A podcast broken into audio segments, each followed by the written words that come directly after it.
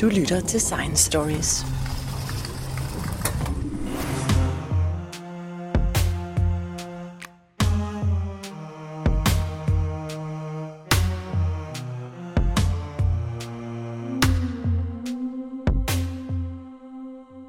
De fleste af os går rundt med lidt ekstra sug på sidebenene og vil gerne tabe os 5 kilo. Når man forsøger at smide de ekstra kilo, finder man ud af, at det er slet ikke så svært endda. Men det er kun på kort sigt. På længere sigt, til næste jul, så sidder de 5 kilo der igen. For at finde ud af, hvordan det kan være, har jeg sat professor emeritus Torgild I.A. Sørensen i stævne i Botanisk Have, hvor vi uden fare kan tale i den friske SARS-CoV-2 fri luft. Jeg hedder Jens Deget, og dette er Science Stories. Og Torgild I.A. Sørensen, du har i en menneskealder studeret fedmeepidemier i den danske befolkning. Hvornår begyndte vi at blive overvægtige? Øh, det har vist sig, at øh, det faktisk er meget tidligere, end man hidtil har regnet med.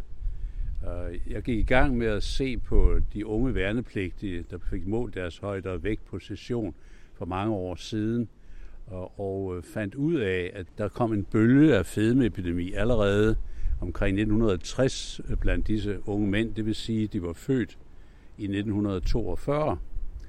Og sidenhen fandt vi så ud af, at øh, allerede da disse unge mænd startede i skolerne lige efter 2. verdenskrig, der begyndte de første spæde øh, stigninger i forekomsten af fedme.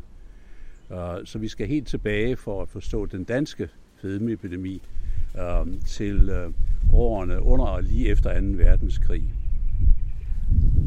Og hvordan kan det være? Hvad var det, der skete, siden at folk begyndte at tage nogle ekstra kiloer på? Nu skal jeg understrege, det jeg så på dengang, det var jo så unge mænd, der lige var blevet voksne, og børn, skolebørn fra Københavns Kommunes skoler. Og øh, øh, den, den sørgelige nyhed her, det er sådan set, at vi faktisk endnu ikke ved, hvad det var, der startede den proces. Vi har selvfølgelig Øh, når jeg siger vi, så er det jeg og mange kollegaer, forskellige idéer om, hvad det kunne være, men vi har faktisk ikke fået fat i, hvad det egentlig er, øh, der startede den.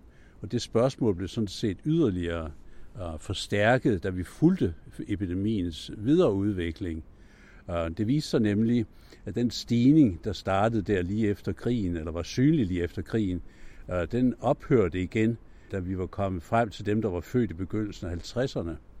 Og så var der en pause, hvor der ikke var nogen stigninger, indtil vi kom til øh, dem, der er født i begyndelsen af 70'erne. Og så lige pludselig, så startede der en ny kraftig stigning, der var meget stejlere end den første, og kom meget længere op, og som først så ud til at stoppe øh, i, for dem, der er født i 90'erne, måske omkring begyndelsen af 90'erne. Og siden da har der så været en pause, så disse to bølger med pauser er faktisk lidt af en gåde, Hvordan kan det være, at en tilstand, som de fleste mener, vi har helt styr på og ved, hvad kommer af, hvordan kan den være, at den opfører sig sådan? Øh, så det spørgsmål, du stiller mig om, hvad startede den, det kan videreføres til et spørgsmål om, hvorfor blev det ved indtil begyndelsen af 50'erne, altså fødselsårgangene, og øh, hvorfor holdt det op og holdt et pause i 20 år? Hvorfor begyndte det igen i 70'erne og holdt op igen? Øh, så der er virkelig noget at tage fat på for mine efterfølgere i forskningen. Men kan det være, at det er fordi, man er begyndt at spise noget andet, eller at man er begyndt at røre sig mindre, eller at der er, er nogle ting øh, i befolkningen, som har ændret sig? Altså for eksempel kan jeg jo se, når jeg går ned i supermarkedet og skal købe morgenmad til min datter, øh, så er det meste morgenmad, man kan købe, det er noget, der har 35% sukker og nærmest kan karakteriseres som slik. Det er svært øh, nogle gange at få noget, som er sundt at spise.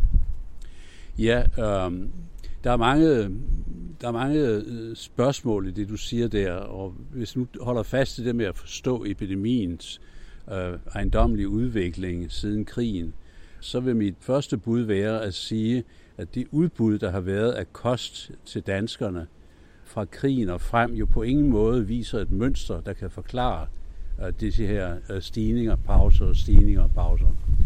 Øh, så jeg er meget skeptisk over for det. Jeg har ikke, kan ikke få øje på, at den danskernes kost skulle have ændret sig væsentligt. Der var selvfølgelig rationering, så vidt jeg husker, af smør, men så havde man margarine under krigen.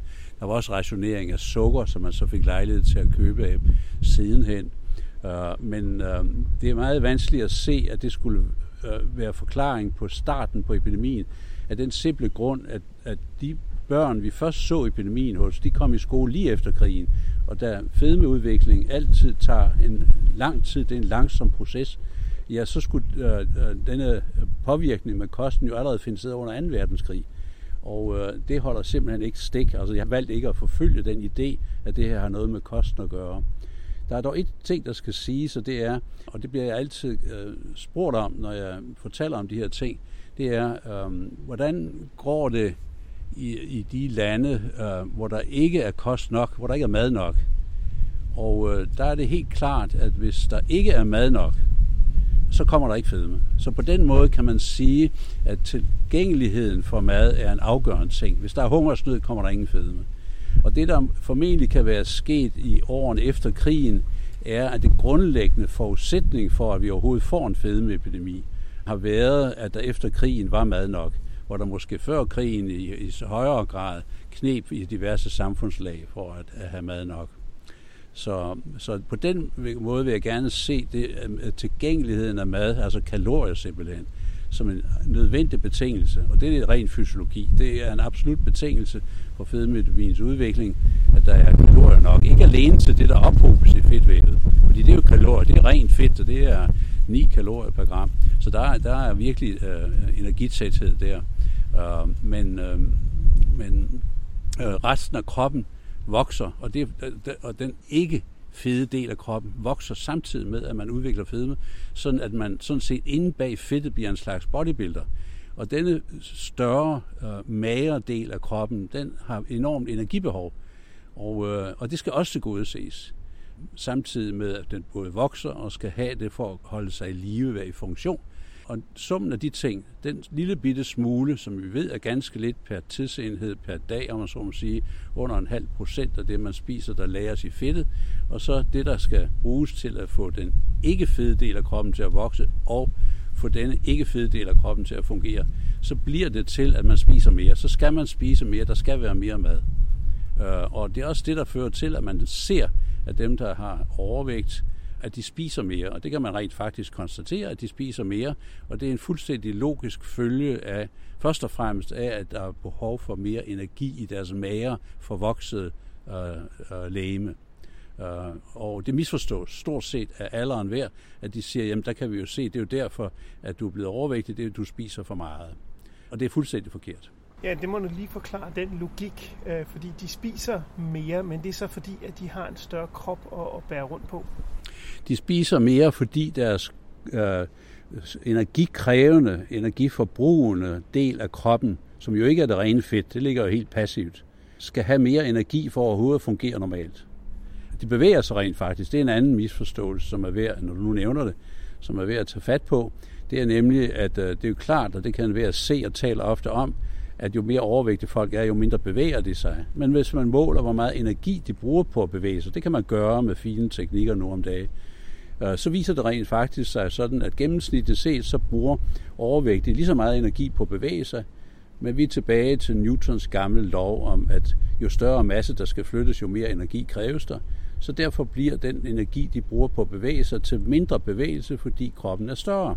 Så derfor så er der altså også behov for at dække et fortsat stort energibehov til overhovedet at flytte den større kropsmasse. Men man kan vel også diskutere kropsidealer, hvad der egentlig er sundest. Altså nu siger WHO, at, øh, at BMI øh, på 25, det skal helst ikke være højere end det. Men rent faktisk er, er der jo altså lavere dødelighed, hvis man har et lidt højere BMI end det, som WHO anbefaler. Ja, det har været et stort tema, og var faktisk også det, der startede øh, min egen forskning der i begyndelsen af 70'erne, øh, om hvad er i virkeligheden risikoen forbundet med at være overvægtig. Og der vil jeg sige, at øh, øh jeg overhovedet kom i gang med det spørgsmål. Det skyldes, at mine daværende chefer på den afdeling på Gentofte Hospital, hvor jeg var ansat, øh, de øh, spurgte mig, kan du ikke finde ud af, øh, hvor farligt det er at være meget overvægtig. Og, og grunden til, at de spurgte om det, det var, at det eneste, man vidste dengang, det var opgørelser, statistikker fra meget store nordamerikanske livsforsikringsselskaber, både i USA og i Kanada, og de havde øh, fremstillet store, tykke statistikbøger, hvor man så kunne slå op, hvor hvis man var mand, kvinde, så og så gammel, havde den højde og den vægt, øh, hvor stor var risikoen så for at dø inden for, så vidt jeg husker, en 10-årig periode, som jo er det, som forsikringsselskaber er interesseret i, fordi det er der, de så skal udløse deres forsikringer. Øh, men det var det eneste, der havde, så, så det, der skete, var, at de opfordrede mig til at kontakte danske forsikringsselskaber, som jo på samme måde havde samarbejde om at finde ud af, hvordan øh, relationerne var mellem højde og vægt, og, og, og en lang række andre helbredsforhold. Men, men øh, det, der hed øh, Komiteen for Mindre Gode Liv dengang, de var ikke interesseret i, at en ung øh, reservelæge fra en kirurgisk afdeling skulle ind og rode i deres arkiver. Så jeg måtte finde egne veje, og der fik jeg så den idé at undersøge øh, dem, alle de unge mænd, der kom på session. Og da jeg så gjorde det, øh, og begyndte at grave i det spørgsmål, du stiller, ja, så viste det sig, at øh, der er et relativt bredt øh, område øh, fra BMI omkring 20, måske lidt under 20, og op til øh, i nærheden af 30, hvor der er meget ringe forskelle på, hvor stor dødeligheden er. Allerede dengang kunne vi se, at øh, hos de unge mænd, så som vi kunne følge op, at øh, hvis man var over 30, så begyndte der at være en svag stigning øh, i, øh, i øh, risikoen for at dø, altså dø i utide, om man vil. Det, der så er sket sidenhen, det er, at rigtig mange store befolkningsundersøgelser, kloden rundt stort set, både i Vesten, i USA og mange i Europa, og nu også efterhånden i Asien med millioner af mennesker, øh, Øh, de øh, har gjort det samme som de amerikanske forsikringsselskaber. Og så har de set på, hvad er den optimale body mass index i forhold til risikoen for at dø i utide. Og der finder man så faktisk ud af, at øh, som du siger, at det er lidt øh, usikkert, hvor man så må sige, bunden af kurven er, altså hvor er det den laveste dødelighed. I mange år mente man, det lå omkring 22-23 stykker, men de senere år er der kommet flere undersøgelser, der tyder på, at den bund ligesom er rykket lidt opad sådan at den faktisk måske ligger ved 25-27. Det er meget vanskeligt at definere den bund på kurven, fordi det er sådan en helt flad kurve, øh, helt præcist. Det, der er enighed om i alle undersøgelser, det er, at kommer man op mod 30 og et stykke over 30, så begynder der at være en statistisk stigning i risikoen for at dø. Men det er helt korrekt, at, at øh, der kan være tvivl om, hvor det, man kalder den optimale body mass index er. Jeg vil også lige gøre opmærksom på, øh, at øh, der også jo er en meget klar statistisk risiko for at dø i utide, hvis man har meget lavt body mass index. Og det skal med i betragtning. Det er også derfor, man kan tale om bunden på sådan en kurve, sådan et U, er det bunden, vi taler om. Ja. Men Torgild I. Sørensen, hvis man nu gerne vil passe sit tøj og blive ved med at have den form, man sådan nogenlunde har, øh, hvorfor er det så svært at holde vægten på lang sigt? Fordi vi kan jo alle sammen gå på en slankekur og tabe os de der 5 kilo på et par uger. Men, men hvorfor holder det ikke?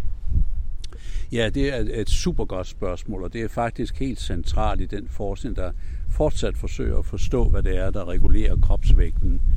Og øh, øh igen er det øh, med beklagelse, jeg må konstatere, at vi faktisk endnu ikke rigtig ved, hvad det er, øh, der regulerer det. Altså for at tage en, en sammenligning, så har vi jo ret godt styr på, hvad der regulerer kropstemperaturen for eksempel, og holder den inden for et meget snævert interval. Der er en lang række andre ting i kroppens fysiologi, som er meget velreguleret, og hvor man har rigtig dyb indsigt i, øh, hvordan kroppen bærer sig ad, for eksempel vandbalance, saltbalance, blodtryk og så videre, glukose, altså sukkerstoffet i blodet og den slags. Vi er faktisk på meget svagere grund i at forstå, hvad det er, der så regulerer øh, hvor meget fedt kroppen ophober. Og øh, det er et tema, som ikke kun jeg, men, men jo rigtig mange hundredvis af forskere er optaget af. Hvad er det for mekanismer, der ligger til grund for det her? Og, og det betyder jo så også, at det er meget vanskeligt at give dig et svar, der skal bruges i dagligdagen på, hvordan bærer vi os ad med at holde en eller anden øh, størrelse på vores krop, som vi synes, vi kan lide resten af livet. Og det er meget, meget vanskeligt at, at, at styre det selv. Det er, er helt oplagt, at det er der rigtig mange, der forsøger, men af de grunde, som du netop nævnte, øh, men af grunde, vi så jo ikke ved, så er det faktisk utrolig vanskeligt selv at styre sin krop ind på den, det spor, ind på det niveau, man, man synes, man gerne vil veje. Det er helt rigtigt. Og bare vi har dog kunne svare dig, det kan jeg altså ikke rigtig øh, gøre så præcis. Men igen er der en, en række idéer, som jeg også selv arbejder med i øjeblikket. Jeg synes, det vil være rigtig spændende at være med til at udforme i samarbejde med de unge nye forskere en ny teori om fedme, som vi så måske også skal tale om.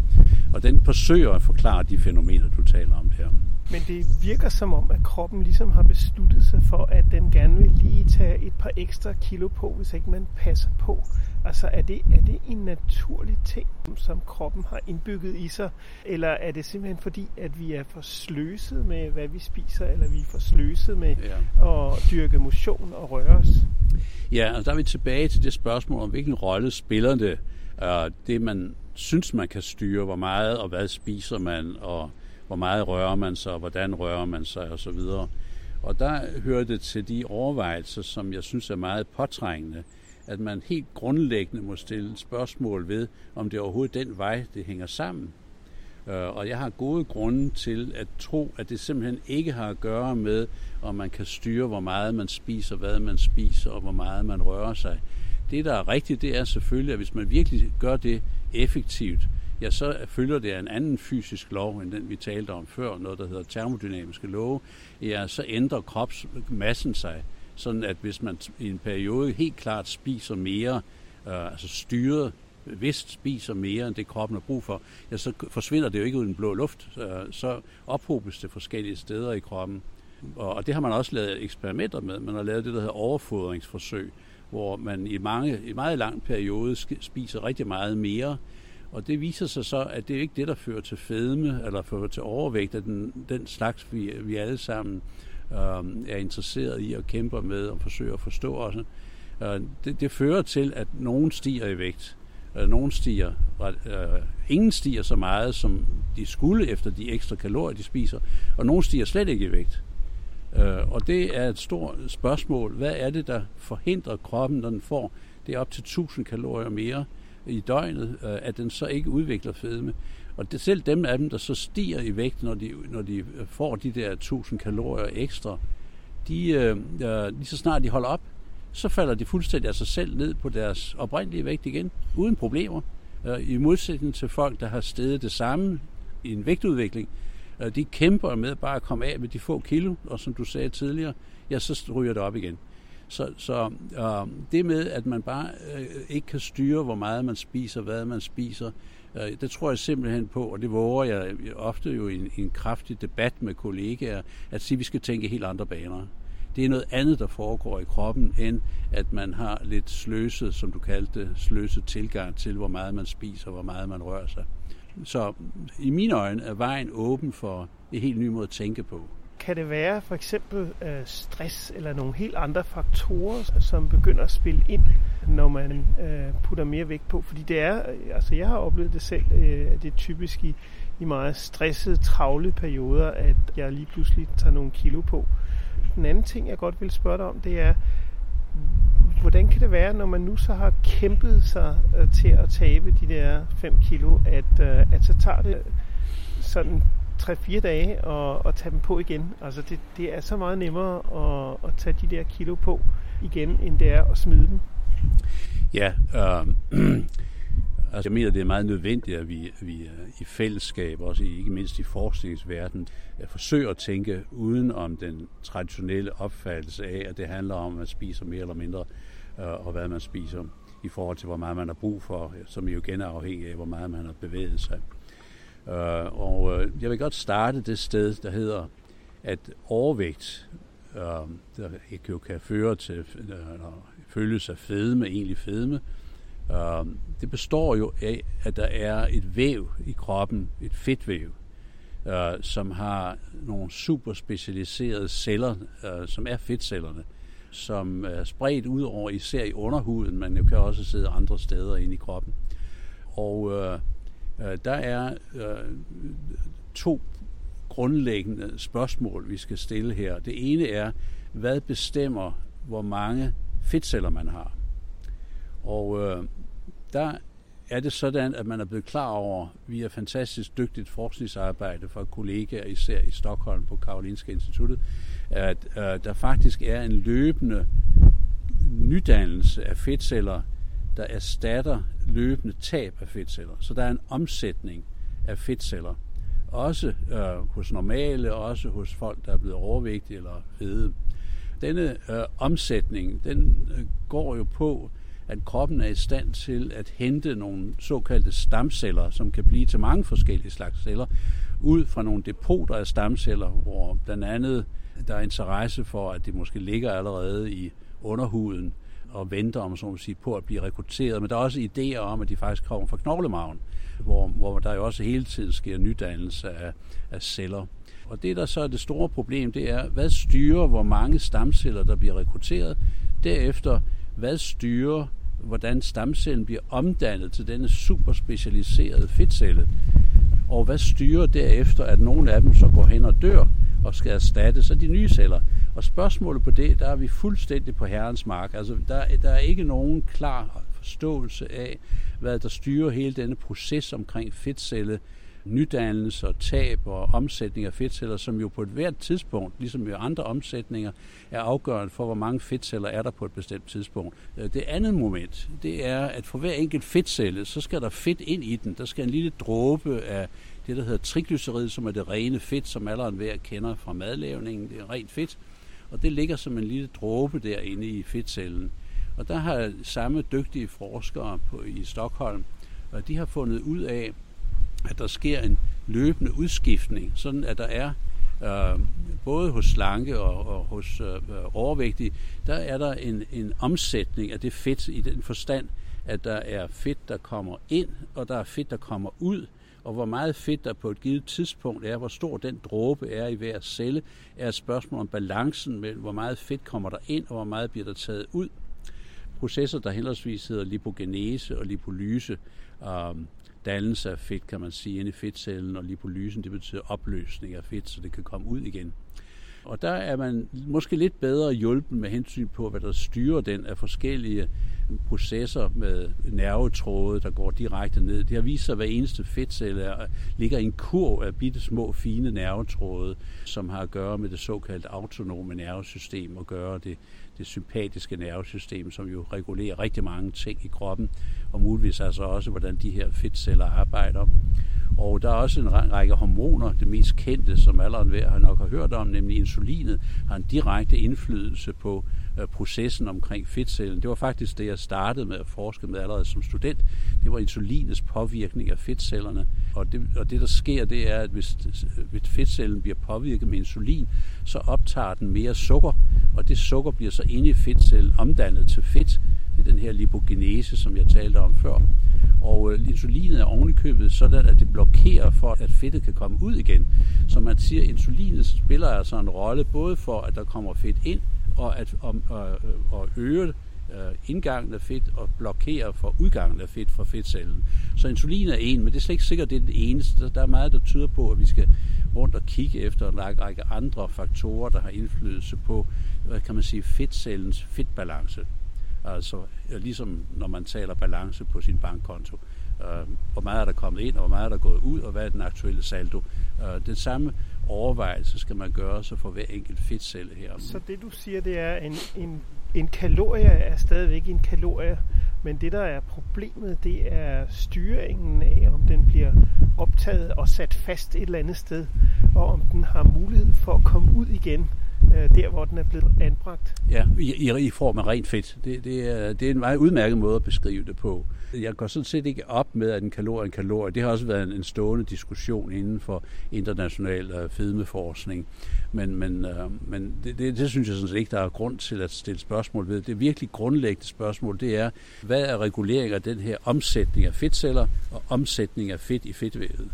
Altså omsætning betyder nydannelse og tab af fedtceller, hvis det var fedtcelleomsætningen, og indgang af fedt i fedtcellerne og udgang af fedt fra fedtcellerne. Så det er disse to hjul, om man så må sige. Det er regulering af de to hjul, der er ganske afgørende. Og så er den tredje ting, der kommer ind, det er ubalancen mellem de to ting. Og der kommer vi tilbage til noget, du var inde på før omkring uh, risikoen for at blive syg uh, i, i konsekvens af at være overvægtig.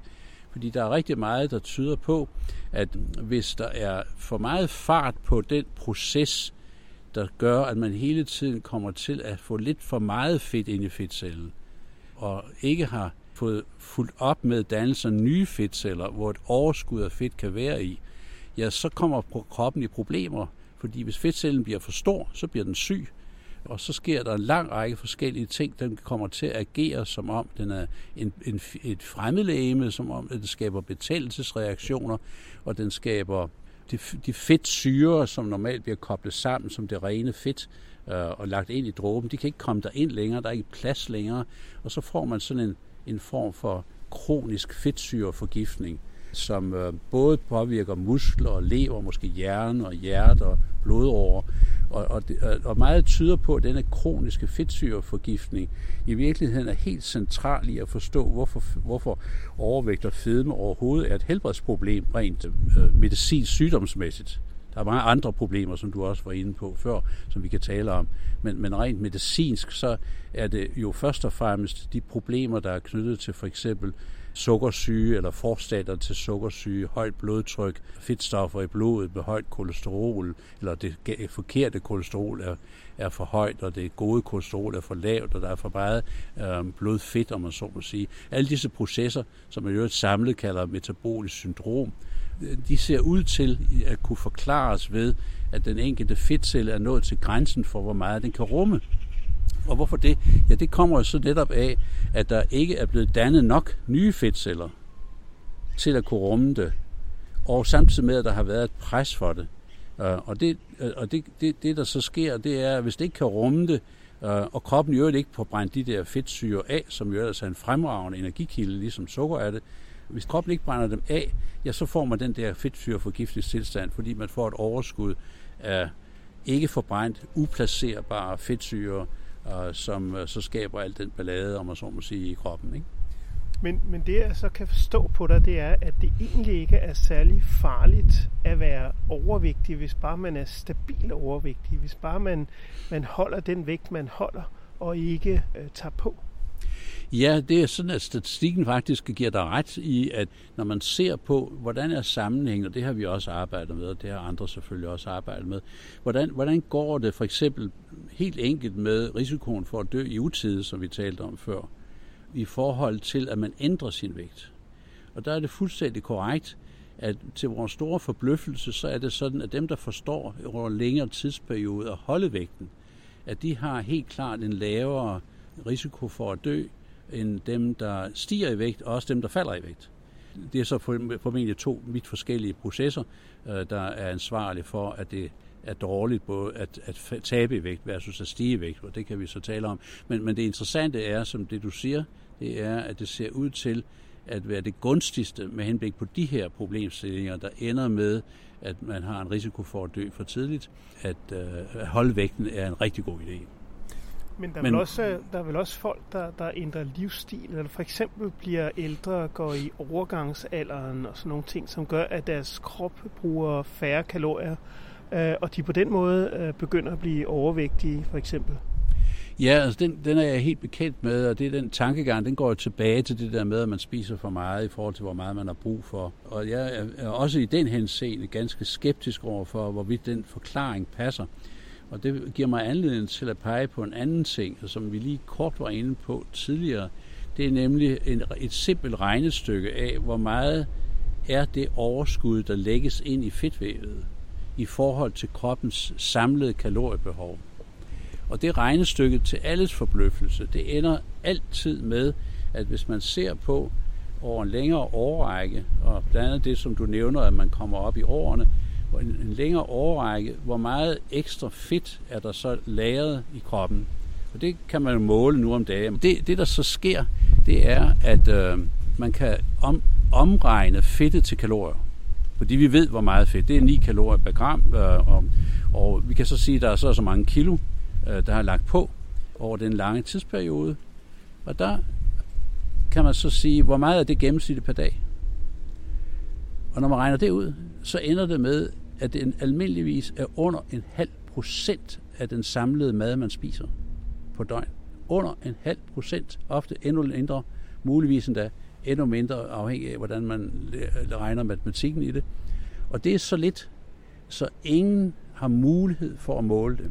Det er selv med de fineste nuværende redskaber, det være, det bliver muligt senere i fremtiden, men ikke nu, der kan man ikke måle en forskel på indtag af energi og kalorier og udgift af kalorier, der er nede i størrelsesordenen en halv procent af det samlede på et døgn. Og det betyder, at øh, vi sådan set er afskåret fra at tage stilling til, om processen går på, at man igennem en årrække lige spiser en halv procent for meget, hvilket jo er ingenting. Altså det er en sukkerknald på døgnbasis. Øhm, og der er jeg dybt skeptisk over, for det er også de grunde, vi var inde på før, at hvis du giver meget mere end en enkelt sukkerknald, ja, så får du ikke fedme ud af det. Det bliver ikke til fedmeprocessen. Det er en anden proces, der er i gang i kroppen. Så, så mm, når vi ser på det spørgsmål om, at øh, folk med stigende alder op til 60, 70, 75 års alderen, øh, så tager de stille og roligt lidt mere på i vægt, og der er også flere og flere, der så bliver rigtig overvægtige. Ja, så er det så langsom en proces, at det er umuligt at pege på, at det skyldes, at det primært skyldes, at de spiser lidt mere, end de har brug for igennem årene, og, og at det skulle være forklaringen. For det første kan man ikke, at så lidt, som man ikke kan vise det, og for det andet, så har vi forskellige grunde til at tro på, at det er noget andet, der foregår i kroppen. Hvordan skal man så gøre, hvis man vil holde sin vægt? Altså, det lyder som om, at det nærmest er helt umuligt. Er det, er det skarp disciplin? Skal man stille sig op på vægten hver dag, eller, eller hvad skal der egentlig til? Ja, og det spørgsmål øh, ligger jo i forlængelse af den idé, at det handler om at styre, øh, hvor meget energi man tager ind, og hvor meget man forbruger. Og der vender jeg tilbage til mit grundsynspunkt, at vi skal forsøge at tænke i helt andre baner. Og det kunne så give anledning til, at jeg lige fortæller lidt om øh, den idé, jeg forsøger at udvikle og forsøger at diskutere sammen med kollegaer og måske ovenikøbet inspirere unge forskere øh, til at arbejde med. Og heldigvis ser det ud som om, at øh, det slår an, at der er en forståelse for, at vi skal tænke i denne nye bane. Den starter sådan set med et meget grundlæggende fænomen, som min egen amerikanske mentor, som jeg samarbejdede med i en årrække, som hedder Albert J. Stonkart, og som er en absolut fedmeforskningspioner i USA. Nu er han så død for nogle år siden. Men ham startede jeg med at samarbejde øh, allerede i 1977 om at finde ud af, om der var arvelighed bag fedme. Øhm, og han, inden han overhovedet kom til Danmark, og, og øh, inden jeg havde lært af ham at kende, øh, der gjorde han nogle iagttagelser, som står virkelig som en hjørnesten i øh, forståelsen af fedme, og som jeg synes, man fortjener at holde fast i og bruge til i sit forsøg på at forstå, hvad det er, der foregår i kroppen. Og det han gjorde, det var, at han Um, han var sådan set psykiater, uh, men havde interesseret sig meget for fedme. Ikke fordi han decideret opfattede som en psykiatrisk problemstilling, men det var nu ikke det forskningsfelt, han var kommet ind i, og uh, gjorde en lang række uh, vigtige nye opdagelser. Og en af dem gik på, at de patienter, han så, hæftede han sig ved meget ofte var uh, de vanskeligt stillede, socialt vanskeligt stillede i USA altså som havde diverse sociale udfordringer, og problemer og var fattige og havde diverse vanskeligheder i deres almindelige dagligdag. Uh, jo en ulighed, som vi jo nu debatterer i Danmark, og som man har kendt i USA til alle, alle tider, at der er en kolossal ulighed i øh, sociale muligheder og socialt uh, niveau. Uh, og han hæftede sig ved, at der var mange af dem, der var jo socialt, jeg vil kalde det udfordrede. Og så gjorde han det, at han hørte om nogle kollegaer, i New York på Manhattan, som var i gang med at undersøge, hvor hyppig depression var blandt folk, der boede på Manhattan. Altså hans psykiatriske kollegaer ville gerne finde ud af, hvor hyppig er depression. Og det er jo også et, et aktuelt tema i, i, i også i dansk forskning. Uh, og de gjorde så det, det var i, i, uh, i omkring 1960, de gjorde det, at de gik ud og undersøgte en meget stor gruppe uh, af beboerne på Manhattan i New York. Og så spurgte uh, Albert Stonkart, om han måtte få lov til at bruge deres data uh, til at se, hvor meget fedme der var, og om fedmen uh, hang sammen med uh, deres uh, sociale niveau, sociale baggrund. Og det kom der et, et, et helt afgørende videnskabeligt arbejde ud af, hvor det viste sig, at der var en meget, meget dyb ulighed. Altså sådan, at jo mere socialt vanskeligt øh, personernes liv var, jo fattigere de var, øh, jo mere udsatte de var, jo mere fede var de. Øh, og øh, det galt både forældre, og det galt også børn, og han fik også lejlighed til at se på, om det havde indflydelse på deres øh, muligheder for, om så må sige, at slippe ud af den sociale arv.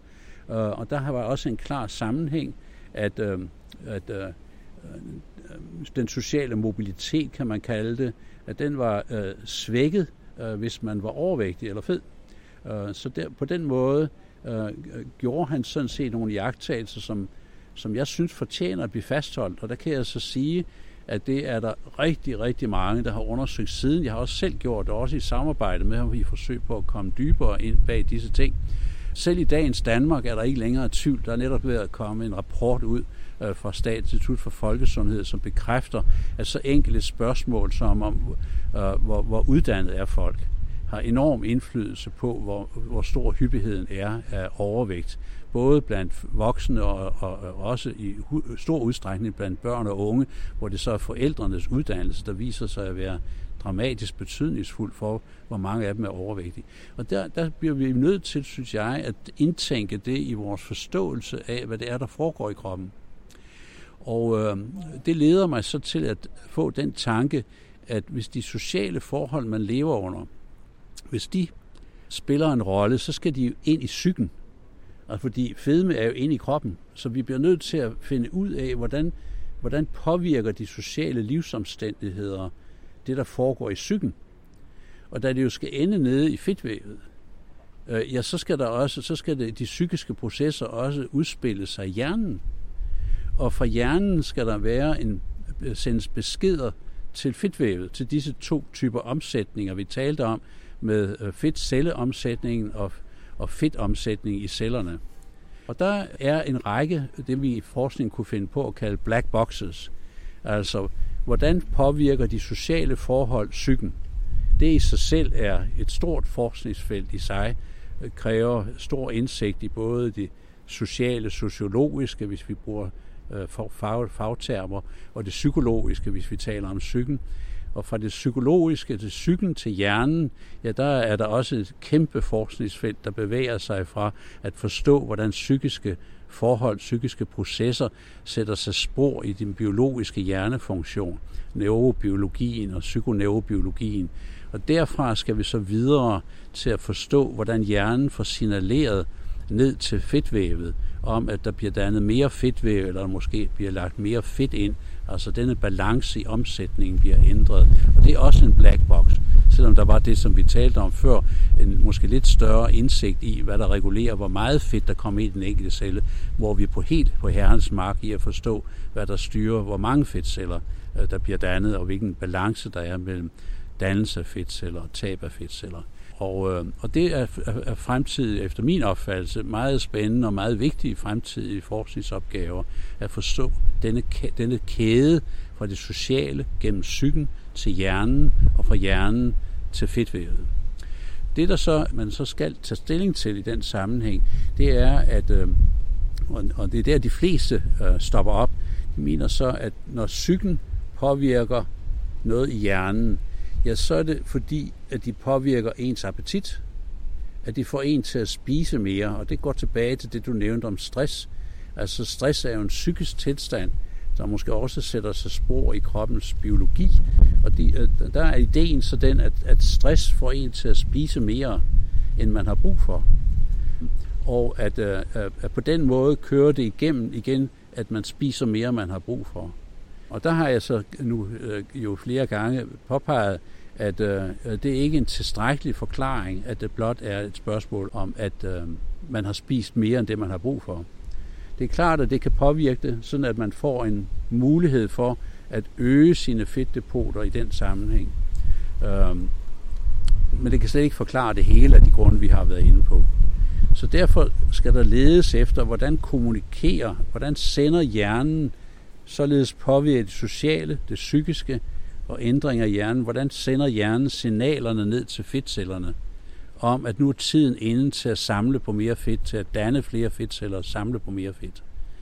Og der er det, som vi var inde på før, der faktisk er både nervetråde og der er hormoner, og der er diverse omveje kan havne i fedtet og være med til at styre den proces.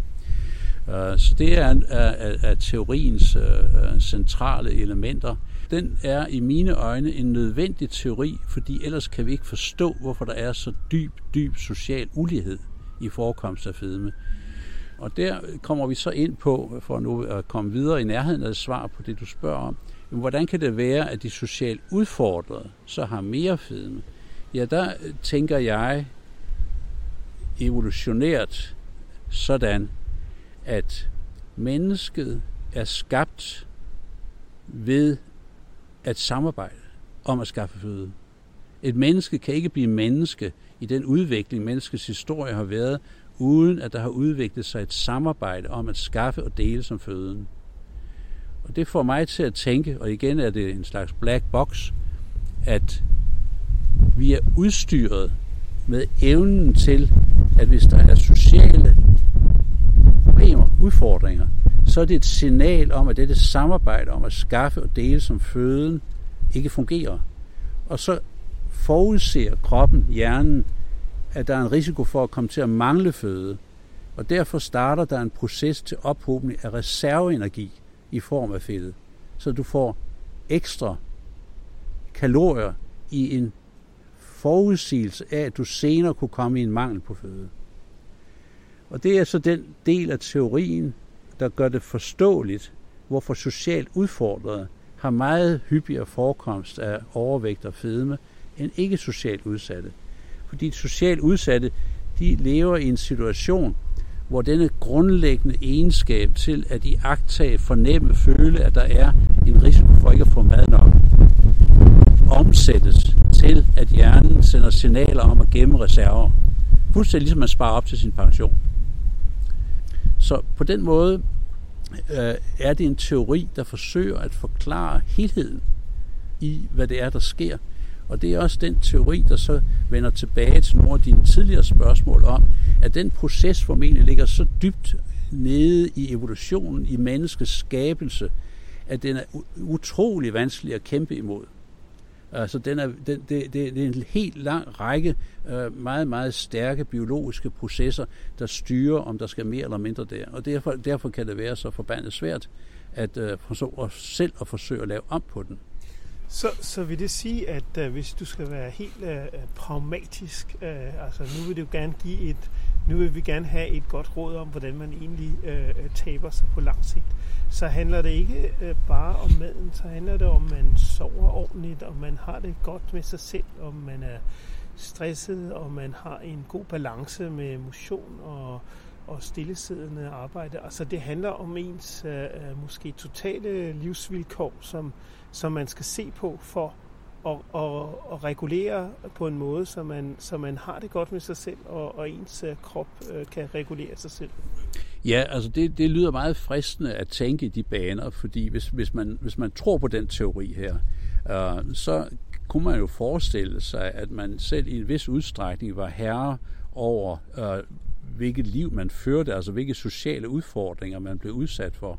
Og man kunne også forestille sig, at man øh, i en vis grad var herre over de psykiske processer, som du siger, øh, og som kunne have at gøre med de ting, du der påpeger som individuelle forhold. Men jeg vil sådan set foretrække at, at se det i et bredere perspektiv og sige, at meget handler om, hvilke forhold vi byder hinanden. Altså, hvilket samfund lever vi i. Og det giver mig anledning til at gå videre i Stonkars jagttagelser omkring øh, det han så der på Manhattan, og hvordan der jo er enorm social ulighed i fedme der.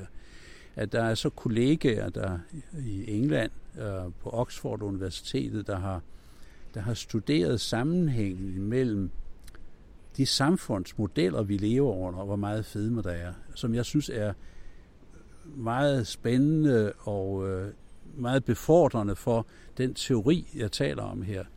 Øh, de fandt ud af, i et samarbejde mellem, en, der havde en meget, meget dyb indsigt i, hvad der i og for sig skaber en velfærdsstat, mere eller mindre velfærdsstat. Og en anden kollega, der havde øh, arbejdet med og interesseret sig for, hvor meget fedme var der i forskellige samfund. Og de fandt så ud af, ganske forbløffende, og faktisk med samme, i mine øjne, med samme slagkraft som Stonkars øh, oprindelige undersøgelser, at hvis man ser på de lande i verden, hvor man faktisk har muligheder for at tage stilling til, hvor meget velfærd er der, af den slags, som vi tager som en selvfølge i vores eget lille land her, men som jo på ingen måde er en selvfølge i mange andre lande. Nu hører vi rigtig meget om USA de her dage her, og der er det jo helt åbenlyst, at den form for velfærd, vi nyder godt af i Danmark, den er de meget langt fra derovre og kæmper en voldsom politisk kamp om, øh, via Obamacare og lignende øh, øh, ting, øh, også inden for øh, at, at have arbejde og så videre. Og der, der øh, viser det sig, at jo mere, øh, jo mere vi har indrettet vores samfund sådan, at vi undgår at udfordre hinanden socialt, jo mindre fedme er der. Så der var en direkte sammenhæng. Jo mere velfærdsstat, jo mindre fedme. Og du bliver det jo politisk, men det bliver jeg nødt til at indrømme. Der er kollegaer øh, blandt politikerne, som har andre synspunkter, som synes, at det er helt forkert at koble de to ting sammen. Men jeg taler sådan set om det i rent faktuelt, at øh, hvis man måler graden af velfærdssamfund, og måler, hvor meget fedme der er, ja, så er det sådan, at jo mere velfærdssamfund, jo mindre fedme er der. Og det er også en der ovenikøbet sådan, at mine kollegaer på Oxford Universitetet har så studeret, øh, hvad sker der, som det jo sker i vores øh, verden, at et samfund bevæger sig mere i retning af det andet værdisæt, individuel frihed, øh, snarere end mere solidaritet, snarere mere velfærd. Hvis man bevæger sig over mod mindre velfærd og mere individuel frihed, så stiger fedmehyppigheden. Hvis man bevæger sig over imod mere velfærd, så falder fedmehyppigheden. Øh, så der er nogle meget grundlæggende processer, som har at gøre med selve samfundets indretning, som jeg synes, at det er meget vigtigt at holde sig for øje. Og øh, at øh, selv i det lille Danmark her, der må vi indrømme, at selvom vi har rigtig meget velfærd, så inden for en velfærdsstat som den danske, der ser vi også det samme problem. Fordi hvis du kigger på Danmarkskortet over, hvordan er øh, overvægtfordelingen øh, i Danmark, øh, hvor bor de henne, ja, så er der en meget klar sammenhæng imellem, øh, hvorvidt øh, kommunen er rig, og så har, har dygtige skatteborgere, der, der ligger øh, gode penge i, i øh, kommunekassen, versus de kommuner, der i høj grad lever af, af øh, at få øh, øh, har en lav skatteindkomst og lever af de her udligningsordninger, som politikerne jo har forhandlet. Øh, og der, der øh, er det meget slående, at selv på dansk kommuneniveau, der kan man se disse grundlæggende øh, forhold øh, har en indflydelse på, hvor meget overvægt der er blandt beboerne i den pågældende kommune. Og det er ovenkøbet sådan, at man ser på, hvordan ændrer det sig øh, fra kommune til kommune, så kunne det være meget spændende at se, at hvis en kommune bevæger sig over imod at være øh, mere solid øh, so, øh, socialøkonomisk, hvordan går det så med fedmen? Eller det går lidt for dårligere med kommunen. Og der er kommuner, der er meget afhængige for eksempel af store arbejdspladser. Så der er en integration af fedmeproblematikken i, hvordan vores samfund er indrettet og fungerer på meget bred basis øh, som jeg synes er et, et, et helt afgørende fokus. Men tilbage til det enkelte, så er det rigtigt, at, at i det omfang, man kan styre sit eget liv, ja, så vil jeg så sige, at min teori siger det, du sagde. Den siger, at hvis man lever sit liv sådan, at man ikke får aktiveret de her mekanismer, øh, som både sørger for at få fyldt fedtcellerne op med reserveenergi i frygt for, at der kommer en mangel, øh, eller for, hen på langsomt over længere, øh, en længere periode får rekrutteret flere stamceller, der bliver omdannet til fedtceller, ja, så er det måske vejen frem, men øh, det er meget vanskeligt at omsætte sådan en teori, der har en masse black boxes til et praktisk dagligt råd for den enkelte. Det, det, det, det kræver mod, vil jeg sige, at se bort fra, at der er rigtig mange ting, vi ikke ved. Men man kan jo selvfølgelig våge det alligevel. Og så vil jeg også sige en anden ting i den sammenhæng. Det er en række af de råd, du, du, du forsøger at indkredse og gerne vil have, jeg taler om i forbindelse med med overvægt og fedme. Øh, det er alle sammen råd, jeg støtter øh, rigtig øh, og meget gerne vil være fortaler for, af den grund, at de også efter alt at dømme er rigtig gode for andre aspekter af sundheden, hvor vi efterlades med stor usikkerhed om deres betydning og indflydelse på, hvor overvægtig man er. Men de har jo så mange andre øh, øh, indflydelse på, hvordan vores liv er, og hvordan vores helbred er. Altså et godt eksempel er jo at spise sundt versus at spise usundt, at motionere versus ikke at motionere. Det har jo meget stor indflydelse på ens helbred, og købet mentale helbred, som man slet ikke skal overse. Så min tvivl i relation til fedme skal ikke oversættes til, at jeg siger, at man skal være ligeglad med, hvordan man lever sit liv. På ingen måde det er bare en, en meget mere kompleks uh, problemstilling, end man umiddelbart skulle tro. Men jeg tænker lige på, det modsatte eksisterer jo også. Der er jo folk, der kæmper med at holde ved den. Det er helt rigtigt, at det, der er begyndende mere fokus på dette. Det har så sine egne problemer. Jeg har ikke forsket så meget i det, men jeg kan dog sige noget om det. Og det er sådan, at hvis man er meget tynd, så skal man som læge, som jeg har øh, arbejdet som en del år, inden jeg blev ren forsker, så skal man være meget, meget opmærksom på, at der er sygdomme, som man skal have stillet diagnosen af og have behandlet. Øh, fordi rigtig mange sygdomme fører til, at man taber i vægt. Øh, og at kroppens øh, evne til at opretholde vægten lider.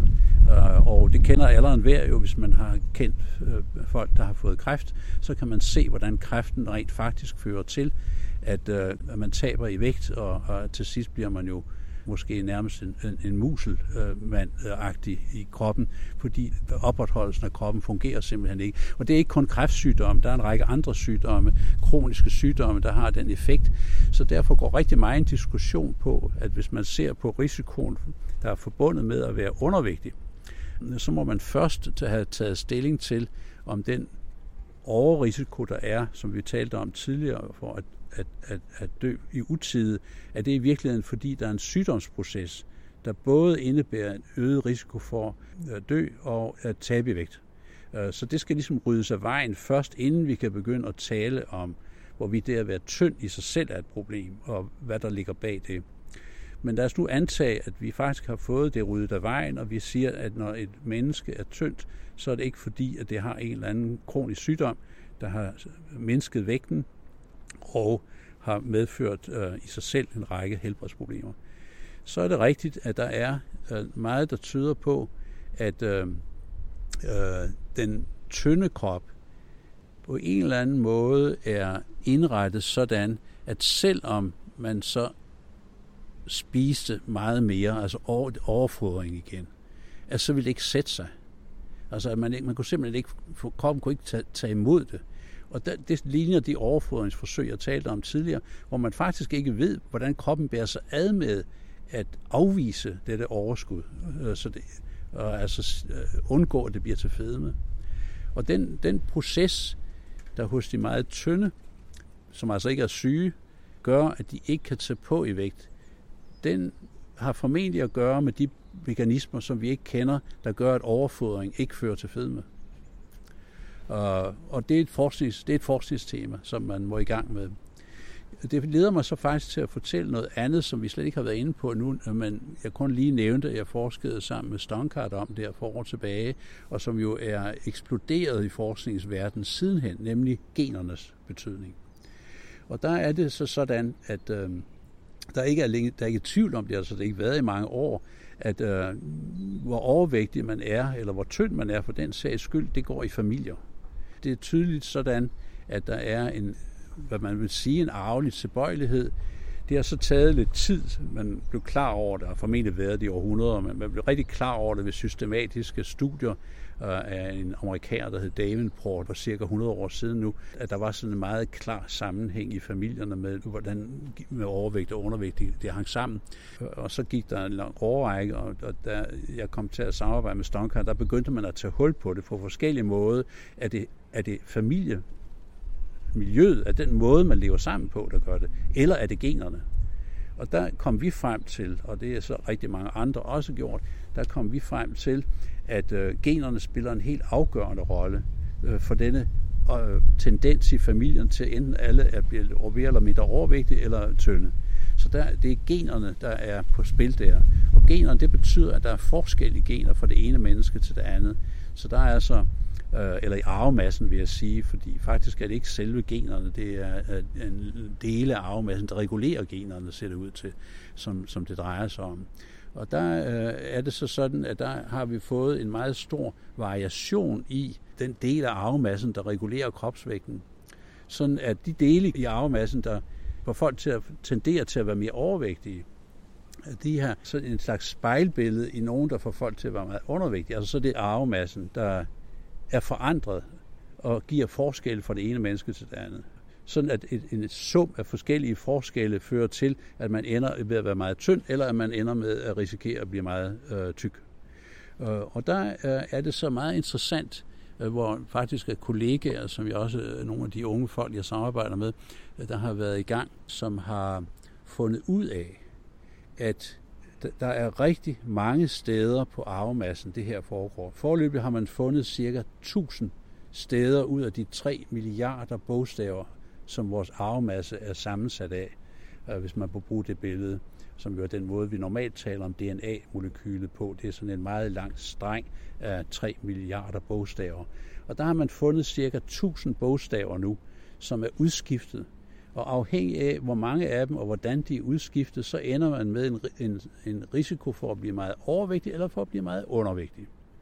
Og øh, meget tyder på, at øh, vi skal måske op, øh, jeg hørte fra en af mine unge kollegaer, at vi nok snart øh, har kendskab til 2.000 punkter rundt omkring spredt over de her 3 milliarder bogstaver. Og nogen er begyndt at regne på, hvor meget hvor mange bogstaver i, i, i, i øh, den genetiske kode skal være forandret for, at man kan forstå denne tilbøjelighed i familierne. Det kan man regne på. Og der kommer man op til tal på flere millioner af bogstaver, i blandt de milliarder af bogstaver i arvemassen, der skal ændres i den ene eller den anden retning for at forstå tilbøjeligheden til at blive meget overvægtig, eller så man kan se ved at kigge i familier, kigge på tvillinger, kigge på folk, der er vokset op øh, uden for de familier, de er født ind i. Det var det, det vi gjorde som Stonkart og jeg. Og øh, der har, har øh, forskere, der arbejder med de her ting, ovenikøbet fundet ud af, at hvis man så ser på, hvor arbejder de dele af arvemassen, så skulle man jo tro, det var ude i fedtcellerne. Nej, det er hjernen. Det ser ud til, at det er forandringer, der ændrer på genernes rolle i, hvordan hjernen fungerer. Og ikke kun der, hvor appetitten reguleres fra, men række forskellige steder i hjernen. Og derved er vi tilbage til den grundlæggende idé, derfor er det også en slags præmis for mig i den teoriudvikling, at hjernen spiller en helt central rolle, og det kan vi så se, det gør den også for så vidt angår disse genetiske forandringer. Det er sådan, at øh, de meget komplekse processer, jeg talte om tidligere, som evolutionen måske har bygget op, er i den grad knyttet til, hvordan hjernen fungerer. Sådan at de øh, variationer, der kommer i arvemassen, jo så i virkeligheden forstyrrer lidt den her proces. Så faktisk er det sådan, at min nuværende idé er, at den evolution hos, af mennesket, der har skabt den evne til at ophobe ekstra fedt, hvis man forudsiger en mangel på føde, fordi man er socialt udfordret. At den evne, at den er så i menneskets udvikling blevet underkastet mutationer, sådan at der er kommet forskellige varianter ind, som har trukket nogle mennesker op imod at blive mere fede, og trukket andre mennesker ned mod at blive mindre fede. Ligesom vi nu taler om mutationer i virusen hos mængden, så er der også hos mennesket mutationer i hver eneste generation. Det har vi også været, øh, været med til at vise her i Danmark, at fra hver eneste generation, så sker der en række forskellige mutationer, og hvis man så lader disse mutationer virke igennem menneskets udvikling, ja, så ender man jo med, hvor vi er nu, at man har meget stor forskel fra menneske til menneske i, hvor, hvor, hvor, hvor er disse mutationer, og hvordan trækker de op imod mere fedme eller mere tyndhed. Og det er så, det er så min forståelse af, af disse mutationers rolle. Der, der, er, der er så den vigtige ting, at hvis der sker en mutation, og den faktisk øh, gør det vanskeligt for, for mennesket, de, den der har den, og de videre generationer overhovedet kommer videre, så bliver den jo frasorteret. Det er jo en grundlæggende idé i evolutionen, at hvis, der, hvis det går for skævt ja, om, så sige, med disse mutationer, ja, så frasorteres de, og så er det kun de gode, der bliver fastholdt og kørt videre fra generation til generation. Men her er sådan en pointe, som jeg også har lært fra, eller taget med mig fra en af mine internationale kollegaer, øh, der har påpeget, at øh, den proces, den virker jo kun hvis den faktisk fører til, at det bliver sværere for det her som menneske at leve frem til at reproducere sig selv. Og hvis, det, hvis disse mutationer ikke gør det sværere at komme frem til at danne næste generation, og at næste generation bliver så gamle, at de kan danne det næste igen, ja, så bliver de ikke frasorteret. Så man siger, at det er mutationer, der, om man så må sige, ikke, er, øh, ikke har mødt modstand i miljøet, og derfor har fået lov til at florere. Så derfor står vi nu her med øh, forløbig kendt 2.000, måske er det flere millioner mutationer i genomet, som alle har indflydelse på den her proces, som styres af hjernen, og som har at gøre med, hvor meget fedt der ophobes i øh, reaktioner på det, som det enkelte menneske så oplever i sin livssituation. I hvert fald store kræfter, vi er oppe imod, når vi skal tabe de her berømte 5 kilo. Tak skal du have, Torkild I. Sørensen.